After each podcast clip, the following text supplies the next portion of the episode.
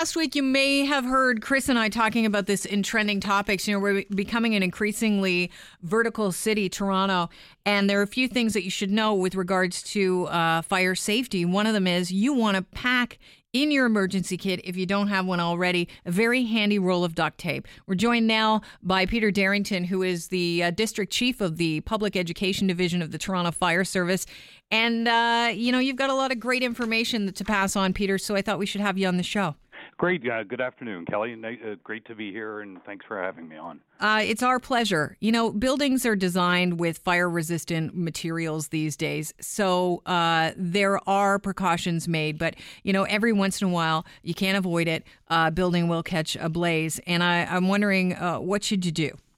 Well, really, Kelly, the, uh, the safest thing to do and the safest place to be in a fire situation in a in a high rise building is outside the building.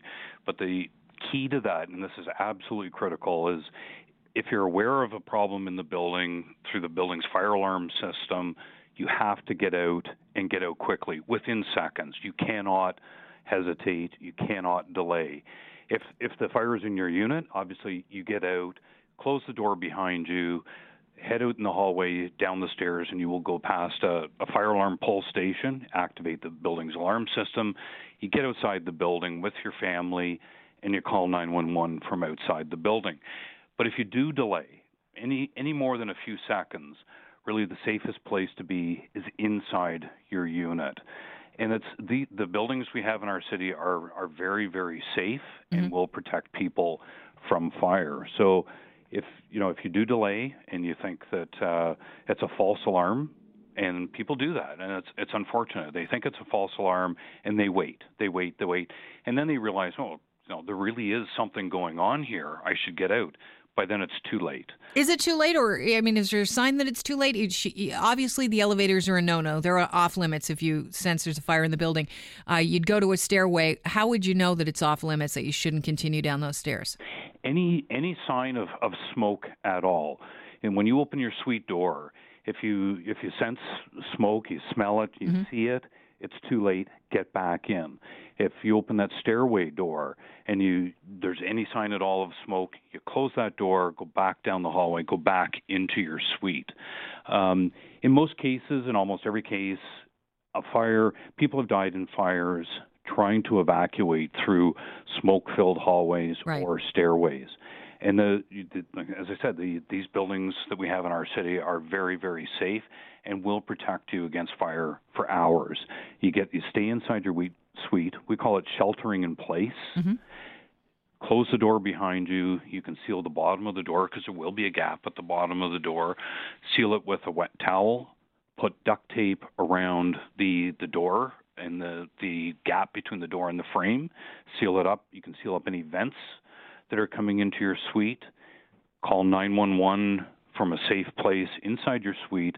Let them know what's going on. Let the firefighters know that you have you're back in your suite, you're trapped in your suite, you've retreated, you're sheltering in place, and they will come and get you when all is safe. And if they, for whatever reason, it, it wasn't safe, uh, they will come and get you first. What is one thing that you should never, ever, ever do if you think your building is ablaze? Never go up in a stairway. That's uh, one of the most dangerous things you can do. Why? And smoke rises with heat in the stairway when and the heat is generated obviously by the fire smoke will rise and catch and collect at the top of the stairway in our buildings in the city they're one they're designed to restrict access to the roof they should always be locked and you you could be trapped up there. And even if you could get out on the roof, we um, you know it's unfortunate we don't have helicopters. It's you know it's something you see in Hollywood movies, but we don't rescue people off the roof. With without doubt, the safest place to be is inside your suite behind a closed door, and that is absolutely critical. Right, and you have to make that phone call to, to the police department and fire services to let them know you are in your unit. Correct? Absolutely, and even if your suite door, there was a problem with your suite door and smoke was was starting to come through that for one some strange reason. You know, back up a, a further step, go mm. into a bedroom or a bathroom, and close that door as well. Okay. Every layer is protection. All right, so you want to have a roll of duct tape, and what else handy? You should build yourself a little emergency kit. Always have have a flashlight. You know, a really good LED flashlight. a means to communicate, and even in the event of any emergency, if you let's a power failure, you have to evacuate your building, have uh, identification with you, have cash, uh, your prescription information. It sounds contact information. It's so funny because all of these things you're saying sounds like it sounds very uh, like it makes a lot of common sense. However, I bet that uh, there is not one person I know living in a high rise that has an emergency kit. Well, it's it is common sense, but common is not not, not necessarily common to to everybody. But uh, and and unfortunately, the people that have those kits are usually people that have experienced problems in the past. And so you want to have a kit and be prepared. Have a home fire escape plan. Be prepared in the event of an emergency, not trying to be prepared at the time of the emergency. Do it ahead of time. Plan and practice your escape always. Peter, I really appreciate you joining us. Uh, good information you, you passed on today. Have yourself a great afternoon. And you as well, Kelly, and thanks for having me on. Cheers.